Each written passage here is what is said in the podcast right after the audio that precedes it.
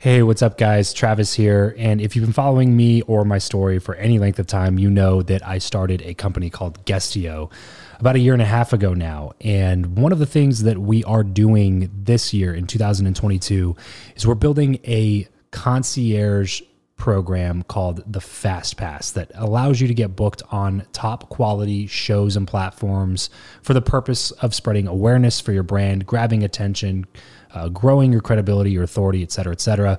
And so, if you are listening to this right now and you are a seven figure plus entrepreneur and you have a budget to bring in traffic, attention, credibility, authority to your brand, then this might be a really great program for you. Just head over to travischappell.com slash 10K. Why 10K? Because we guarantee in this program that you're going to be able to speak in front of 10,000 people within 90 days. Okay, 10,000 people within 90 days. Imagine getting on a stage in front of 10,000 people to share your message, your story. Well, that's exactly what we are doing inside of this program through virtual stages like podcasts or virtual events or YouTube channels or blogs you name it, we are working with it and we are trying to get you booked on those platforms. So travischappell.com slash 10x. There's a quick application there. And then right at the end of that application, it'll prompt you to set up a phone call where you'll jump on a call with me and we'll talk through whether or not you're a great fit for this program please act fast on this. Do not wait because we were only taking on one or two clients a week due to uh, constraints with our team and the limited supply of high quality shows and platforms that are out there in the market. So if that's you, and you're really wanting to explode your brand in 2022, head over to travischappell.com slash 10K, fill out the application, schedule a quick phone call, and you and I will chat really soon about whether or not this would be a great fit for you. Thanks, guys. Talk to you soon. Build Your Network, episode 132. Hey, this is Dr. Bhrett McCabe, clinical and sports psychologist and owner of The MindSide. If you want to learn how to win your relationships and leverage them and work them to get them to where you want them to go, you should be listening to Build Your Network podcast with my good friend Travis Chappell. You have the ambition, the knowledge, and the experience, but still lack those relationships necessary for achieving true success. Welcome to Build Your Network, your guide to growing your inner circle, increasing your influence, and assisting others in reaching their goals. This is networking the way it should be, brought to you by your host, Travis Chappell. What is up, and welcome to the one and only show that brings you tips and tricks on networking from the best experts around three days a week. Although they may not all be in the same field, every guest that comes on the show has one very important thing in common. They believe, as I do, that building relationships is crucial to achieving success in life. I cannot wait to introduce you to today's guest. But first, if you have not done this already, please go ahead and schedule a quick chat with me. I would love to talk with you sometime just for 10 or 15 minutes over the phone. Um, head on over to buildyournetwork.co forward slash FB. And in the pinned welcome post in the top of my Facebook group, you'll see a link that goes directly to my calendar. And there you can schedule a quick chat. Would love to talk with you sometime. So I'll catch you there or I'll catch you in the Facebook group. And now let's go ahead and chat with today's guest, Bhrett McCabe. Bhrett is a clinical and sports psychologist. He's worked with 10 players from the PGA Tour who have had over 10 wins in the last 12 months. He is a sports psychology consultant to the University of Alabama Athletic Department and former national champion collegiate athlete. Bhrett, welcome to the show, man. Super stoked to have you on. Why don't you go ahead and tell us what you're most excited about right now? You know what I'm most thank you for having me. What I'm most excited about. Look, life is competition, man. And you know, as entrepreneurs, as business leaders, as people in, in anything we do in life, it's about winning. Let's just call it like it is. It's not so much about getting the you know trophy or the ribbon anymore. It's about getting it done and winning. I think that's what's cool right now. Yeah, totally, totally. So let's go back here. And you said, just like I was talking about in the bio, former national champion collegiate athlete, you're clinical and sports psychologist. So where did all of this start? Is I'm assuming sports is something that's in your blood, something you were always doing. How did you like mix psychology into that? Yeah, so baseball was always something that was big to me. My dad was a college baseball player and he was also an officer in the military and moved around a lot. So sports were always really the fabric of what we did and playing baseball and, and I kind of was coached by him and and then I would play for other people and and we'd moved to a new town and I was always on the worst team because you're always a new kid and and you're not part of the legacy teams and you get your butt beat a few times and you know, it just kind of became the fabric of what we did and had an opportunity to go play at LSU for LSU baseball which is at the time was just we were just about to start our national championship run and really wasn't good enough to play there but had a good opportunity from a coach that had a system in place and a system that developed players and got players ready for the moment. And mm-hmm. He brought me in and said, "Look, you're going to red shirt," and I did, and we read we won the national title that year, and then came back and wasn't good enough to play like he told me I wasn't, and then figured it out and got really good really fast, and then got injured and mm struggled with some injuries and lost a lot of confidence, lost my way, lost a lot of the ease of the game, and then figured it out by working on the mental side of the game. But the figure it out, I wasn't the same guy, but I had a lot of success. But I wasn't the same guy. I wasn't like draftable at that point and wasn't going to play minor league baseball or major league baseball like my roommates and things like that. And I knew that. And so I got turned on to psychology kind of late. I wasn't a psychology guy at all. I mean, in fact, I was in business school and I wanted to go to law school. Hmm. But when I figured out the mind had so much to do with success and failure and what it took for me to start fighting for what I wanted versus trying to protect against what I feared, when I finally went all in on that, then I was like, look, this psychology stuff's pretty cool. Mm-hmm. Changed yeah. my major with about a semester left of school and took another year of undergrad and then did my doctorate at LSU in clinical psychology because I wanted to work with yeah, I, my idea was, look, I want to go to the top of the mountain. I want to study with the people who study the best. I want to work with the both extremes because I know I want to come back and work in performance at some point, but I don't think you can work in performance if you don't understand what people who are suffering are going through. And so I worked with people with medical illnesses and depression in primary care settings, and, and then did my internship at Brown Medical School up in Rhode Island. Psychologists do a one year internship. It's like a residency for medicine, and we went up there. And then I worked in the pharmaceutical industry for eight years. Wanted to learn business.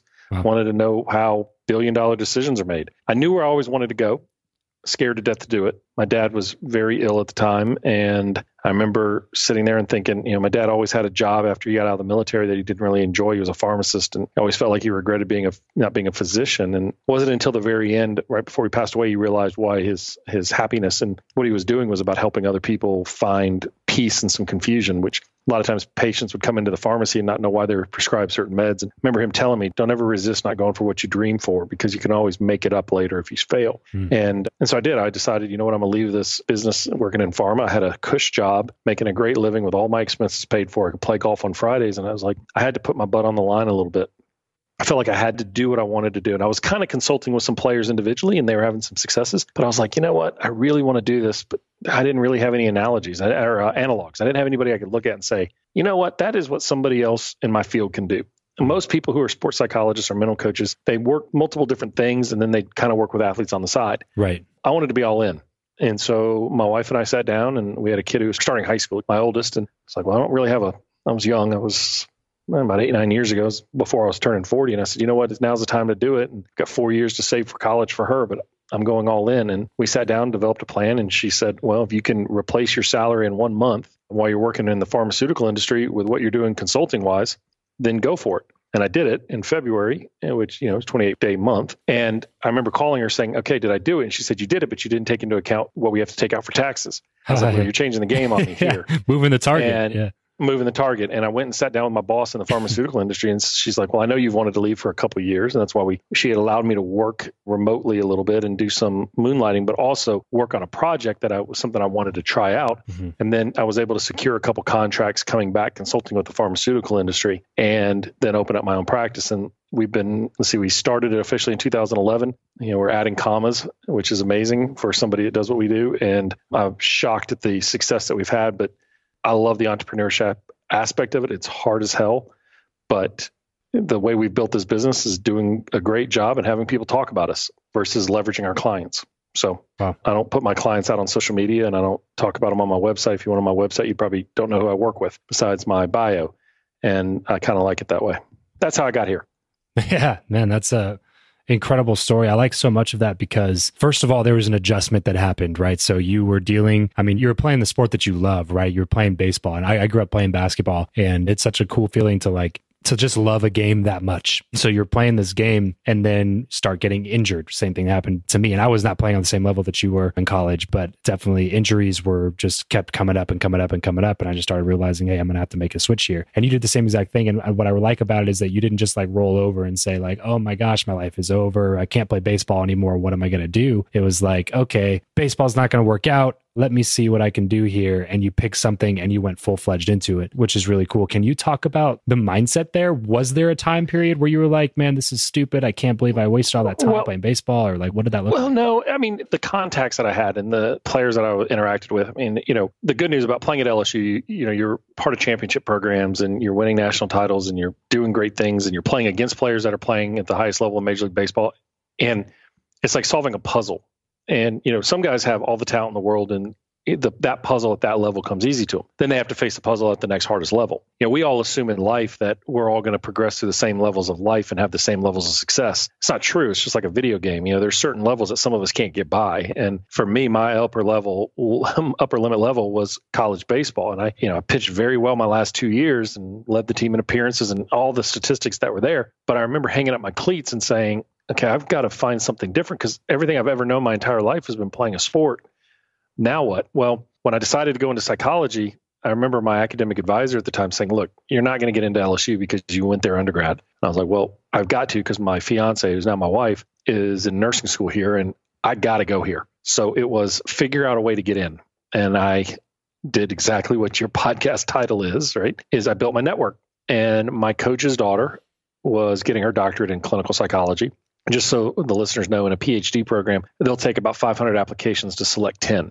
Wow. And it depends on you've got to compete and match what the major professors that are bringing you in want you to study. So you have to show a track record. I didn't have a track record because I was playing ball. Well, thankfully, my coach's daughter said, Hey, Bhrett, there's a guy here who's a massive New York Yankees fan. He studies sleep. Nobody ever applies under sleep, but I think he would really like you. And I was like, Well, I'd like sleep. It's kind of medical. I started studying it and I worked with him for about two and a half years until he was kind of retiring in his role and I was able to transition. So what I did is I went up there and spent a lot of time with him, hobnobbed and built the network and networked and got to know the professors. And they were saying, you know, look, you're not going to get in because you did your undergrad here. And I was like, well, why? Show me why I can't. And so then I outperformed the test to get in. And then I said, look, if you give me a chance, I'll outperform everybody else here. I just need an opportunity. And thankfully, because I'd gotten to know this guy and had connections, it worked out. And it was just to your point, building yeah. that network. This episode of the show is brought to you by Indeed.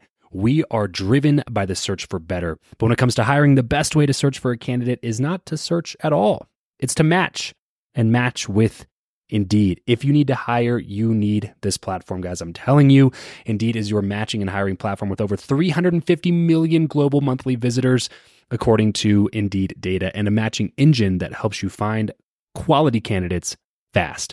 Ditch the busy work and use Indeed for scheduling, screening, and messaging candidates so you can connect with those people even faster. And it doesn't just help you hire faster. In fact, 93% of employers agree that Indeed delivers the highest quality matches compared to other job sites, according to a recent Indeed survey. And look, guys, one of the things that I wish I would have used Indeed for is this matching service. You can search and search and search and search and search all day long, but to actually be presented with quality candidates like like like hiring a a recruiter for you that's presenting people that has actually done the work to vet them and uh, bring quality people in front of you that work by itself is uh, the fact that it's done by a software instead of like a team of high quality recruiters is is pretty insane. So they leverage over 140 million qualifications and preferences every single day, which is why Indeed's matching engine is the best one that you can use. It's constantly learning from your own preferences. So the more you use it, the better it gets at doing the job for you. Join more than 3.5 million businesses worldwide that use Indeed to hire talent fast. And listeners of this show will get a $75 sponsored job credit to get your jobs more visibility over at indeed.com slash Travis. Just go to indeed.com slash Travis right now and support this show by saying you heard about Indeed here on the podcast. Indeed.com slash Travis. Terms and conditions apply. If you need to hire, you need Indeed. Yeah, exactly. And here's what it comes down to, Bhrett, is that when you knocked on the front door and they slammed that door in your face, you didn't just move on you went and kicked down the back door or you got a ladder and climbed in through the third story window. Like there's always another way into a house. You just have to sit and figure it out. And if you want something, which sounded like you really did, if you want something, there's nothing that can stand your way to getting it done. If you're willing to put in the work and you're willing to meet the people and do the studying to put yourself in the position to get what you want accomplished, accomplished. Well, and you got to think about. It, you're exactly right. Look, for us to get to what we really want, people only change for one of two reasons: they have to or they want to. There's no in between. And so either you really, really want to, or you really, really have to. Think about losing weight, right? There's a reason why the weight loss market, the nutritional supplement market, the exercise equipment market is such a gold mine is because people don't stick with it. So it's a recurring revenue and a model that is leveraging on people's insecurity and inefficiencies. All right? mm-hmm. So it's a great business model. It's mm-hmm. awesome. It's like church. I mean, no offense, but right. church people right. come once a week. And dentist, people come in twice a year, despite the fact that every dentist I've ever talked to said you don't really need to come in twice a year. But they've made you believe that you have to come in twice a year to take care of your teeth. Yeah. So when we look at stuff, most of us go, I want that, but it's not worth the sacrifice. Or I need to do that. And they'll do it to a point where the pain is gone. Not the full pain, but the short term pain. So they bail. And for me, my pain was what the hell else was I going to do if I didn't go to psychology?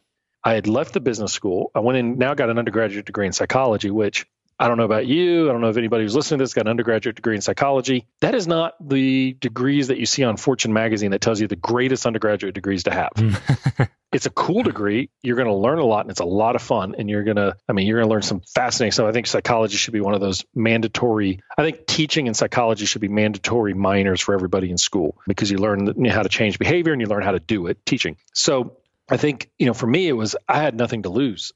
And you know the brain naturally because it's about want to and have to is always looking for threats so we're always protecting and the protection there would have been don't try. Just assume that you missed the boat. But yeah. i was like you know what? Tell me why i can't.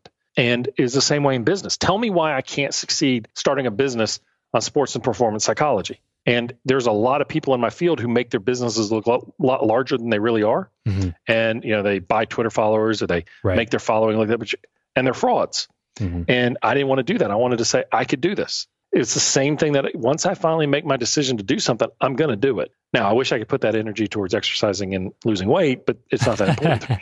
right, right. So tell me how winning works into the idea of psychology because I find it fascinating that you have a higher education background, but you still put a ton of focus on winning because I, and this might just be me stereotyping here, but it seems like most of the people that I meet that are, that go that higher education route end up being more on the, you know, like everybody's a winner. Don't let your mind tell you that you're a loser type thing. So it was interesting to me when you first came out and were like, Hey, look, this whole thing's about winning, but you have this like big prestigious background as far as education goes as well. Can you kind of talk into that for a second? Am I making any sense with this? no, you're making complete sense. And and there's so it's funny when you're in grad school, they would bring in like this external professor or somebody who was working out in the industry. Mm-hmm. And I remember when I was at Brown, and Brown is probably one of the I was way I always laugh. They needed a South Louisiana kid to go there every so often, and that's how I got in. but it's one of the top internships for psychology, and the training there is just incredible, and the alumni are just esteemed. I mean, it's just ridiculous. It was an honor to be there, and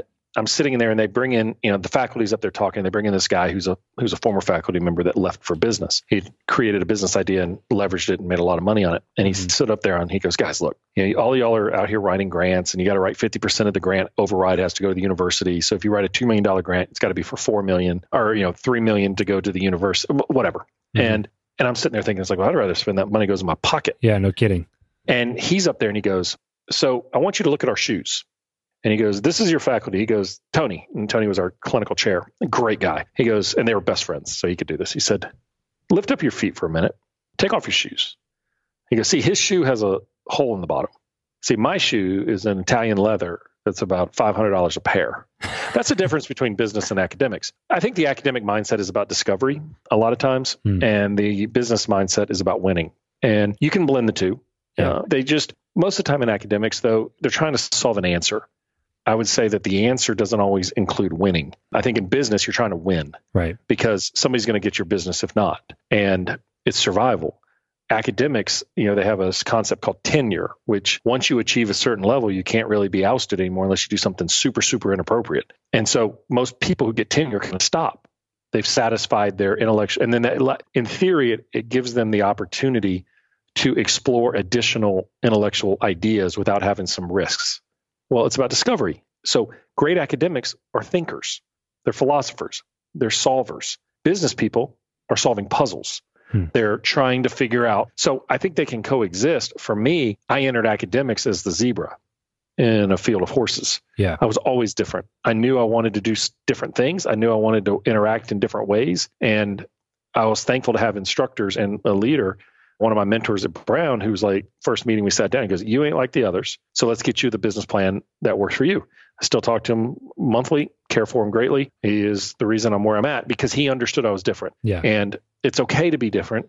I think, you know, I always say we have to embrace our variance. We have to understand our differences instead of fighting them. That's what makes us great. And for me, I was very fortunate. So winning to me has been a part. But growing up, my mom and dad was an only child, but even when my dad was in the military, my mom would just work side jobs. She always wanted to be the number one salesperson, the number one retail cosmetic person. She always wanted to win. My dad was the same way. So if you're going to do it, win it. Hmm. Now, that was important for us, but I also understood the the backside of losing. I understand all that other stuff. So I think the competitiveness of me has just been there since I was a kid. Academics was just a platform that allowed me to do what I wanted to do. How do you think growing up playing sports played into that mentality? Well, I mean, I think it was about winning, right? You know, one of the things that gets me is in today's world, people always say trust the process. And I work for Alabama, and Nick Saban used that term a lot. When I was at LSU, we had trust the system. But the misnomer is that those coaches go trust the process, and that's just good enough. So people run around going, Well, I mean, I just trusted the process. And I'm like, Well, those coaches say trust the process so I can kick your butt. and their job is to dominate you. Right. So they're using a process. The process is the vehicle. For most people, they say it's the goal. Well, I just trusted the process. Well, for me as an athlete, it was all about whatever it took to win.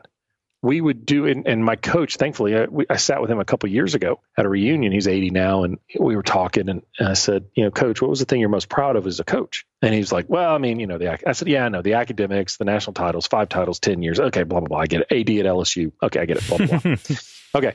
He goes, my teams had the highest winning percentage in NCAA history under high pressure moments because I trained you guys for that. I didn't train, most people train hoping that their material, their information is going to succeed when they get into the moment. I put you in the moment all the time so you knew what you had when you got there.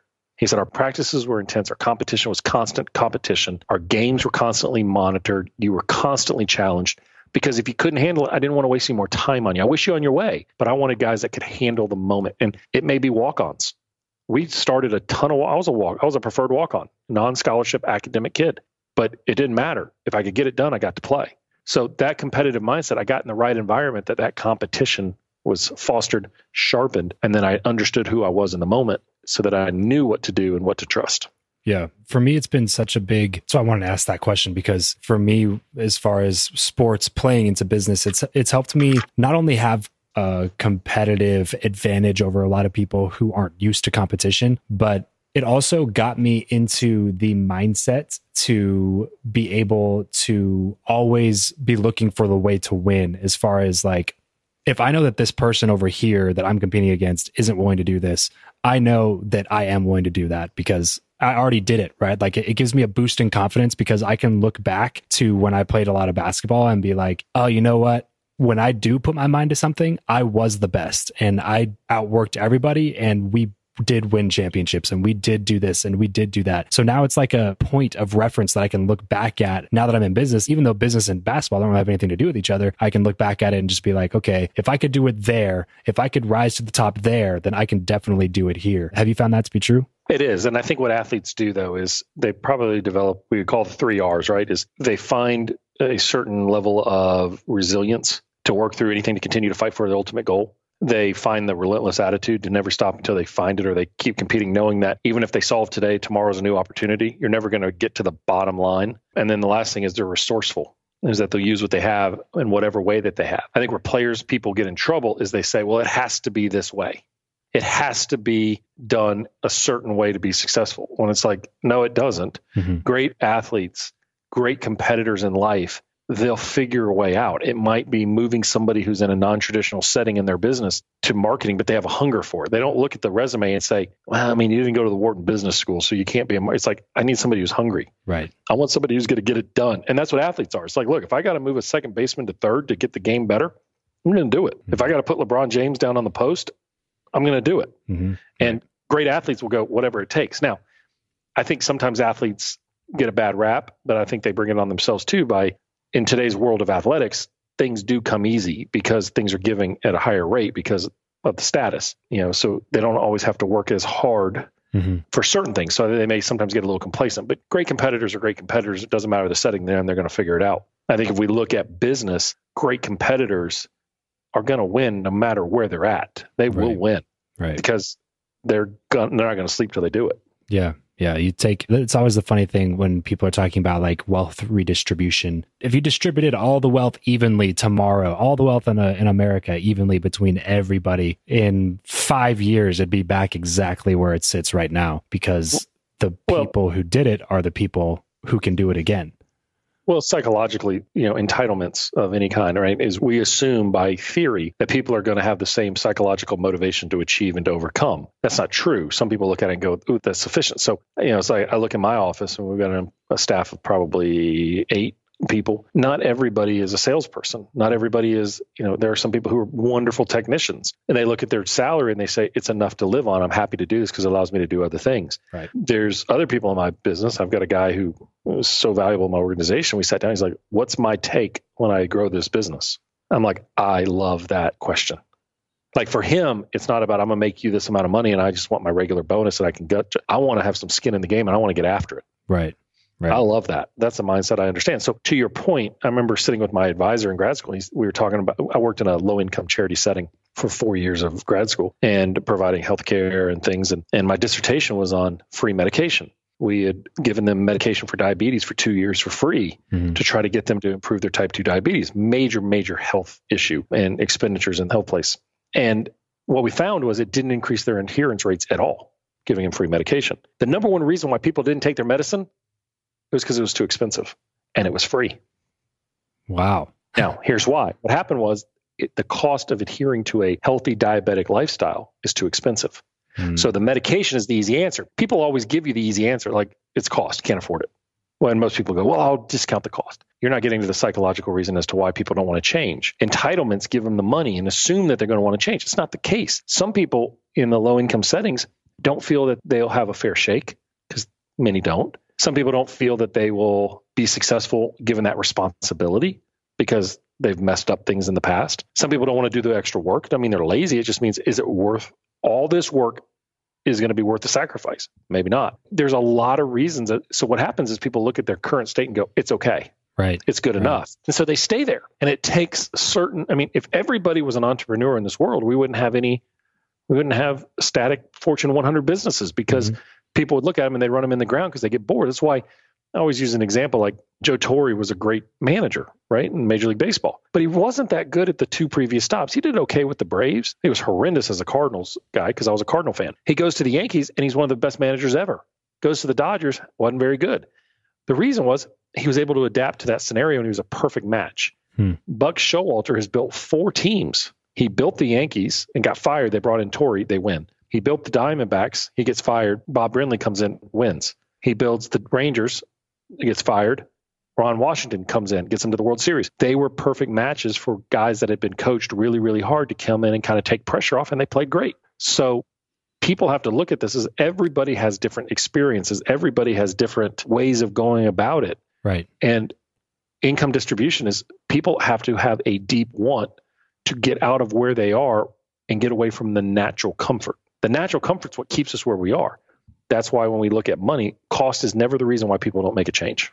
Yeah, there's so much good stuff that we could go into here, Bhrett, but do need to move on soon. But I want to ask this one question before we move on to the last segment because I ask every guest that comes on the show this question Do you believe that what you know or who you know is more important and why? That's a great question. I believe it's who you know and how you manage those relationships. It's not leveraging them. Hmm. Leveraging them means you're using. I think what you know is great, but it's what you do when you're in the heat of the moment and who can open up networks for you that does matter. And I think if people know if you're disingenuous, so this program I was telling you about before we went on about working in changing human behavior, we had gone in the pharmaceutical industry and gone and met with physicians and thought leaders. And everyone always says I need to leverage relationships in order to gain understanding. And what I kept saying was it's not about leveraging the relationship. It's about knowing who the relationship is and where you can make an impact. So what we did is we went in and did a full assessment and we called it passive assessment because they didn't know they were being assessed. But what we did is we went in and asked questions to find areas of opportunities to educate. And instead of fighting resistance, we embraced it and made it part of the education platform and we changed their behavior without them knowing. In all honesty, that we were detail not detailing them, but we were actually targeting them with targeted information. If somebody says, you know, there are people who resist information. So if your relationship is with somebody who's very defensive and resistant, yeah. Why are they defensive and resistant? They may not know what they're really talking about and they don't want you to know that. Or they may really know what they're talking about and they disagree with you. Those are two completely different people. I love that answer. And I was really looking forward to your answer to that question because I was curious with somebody that has as high of an education as you have. Um, I was curious to hear, like, are you going to say who? Are you going to say the what? Because you know a lot of what. But, you know, it's funny that in order to get to the what, like in order to get into those programs that you're talking about, it was because of the who, like what we were talking about, because you built a network, built relationships. That's the only reason that you were even be able to attain the what that you ended up getting anyway. Correct. Which is well, uh, and I'll tell you this: data doesn't change people. It doesn't. Yeah. Think about it. How long did it take for us to change human behavior of seatbelts? right. Right. We had to put a punishment associated with it. We could tell you that people die at a higher rate by wearing seat. I mean, smoking is a perfect example. But people go, you know what? I'll take the risk. What happened was you had to have information that moved them psychologically to either what they needed or what they wanted. And once you understand that with the people, you can move anybody. You can shift. How many of us watch television shows or uh, commercials and we see it and they're like, well, it's a discount at a car dealership.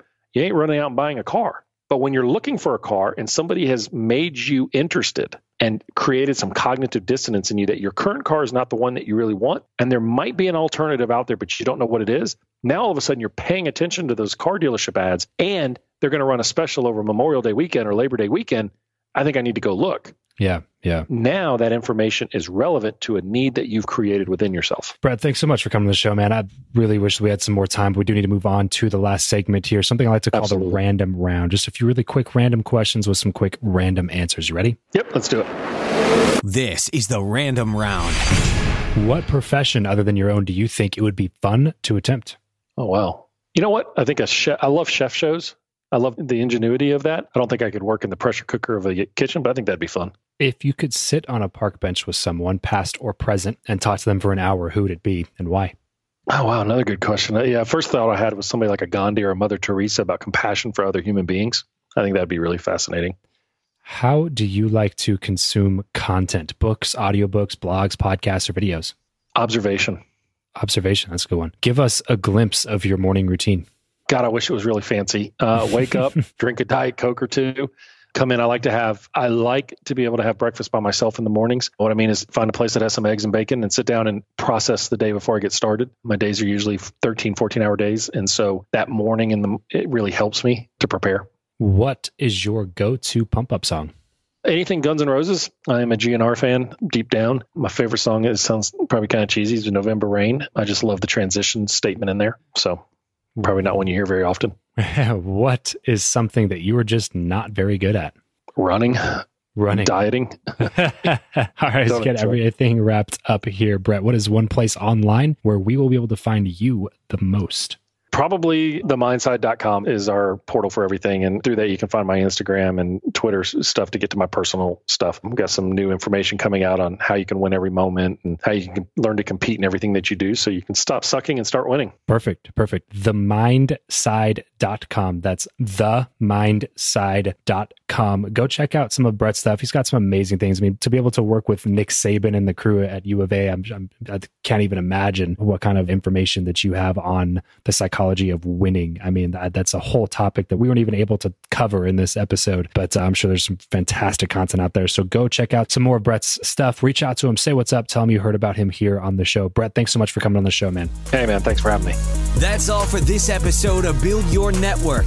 Your next step is to visit byn.media slash FB to join in on our Facebook group for more personal engagement, proven strategies, and tactics to reach your ultimate goals. That's byn.media media forward slash FB. Remember, you're only one connection away.